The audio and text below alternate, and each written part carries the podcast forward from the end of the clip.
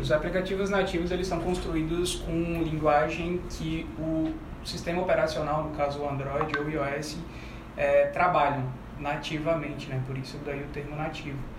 Né, que são, por exemplo, hoje em dia tem diversas linguagens, né? A gente consegue fazer aplicativos nativos para diversas linguagens. Também tem os aplicativos híbridos, né? Que são aplicativos desenvolvidos numa linguagem intermediária, não necessariamente a mesma linguagem que o sistema operacional entenda, né? E, mas eles são convertidos numa linguagem intermediária e posteriormente convertidos para essa linguagem.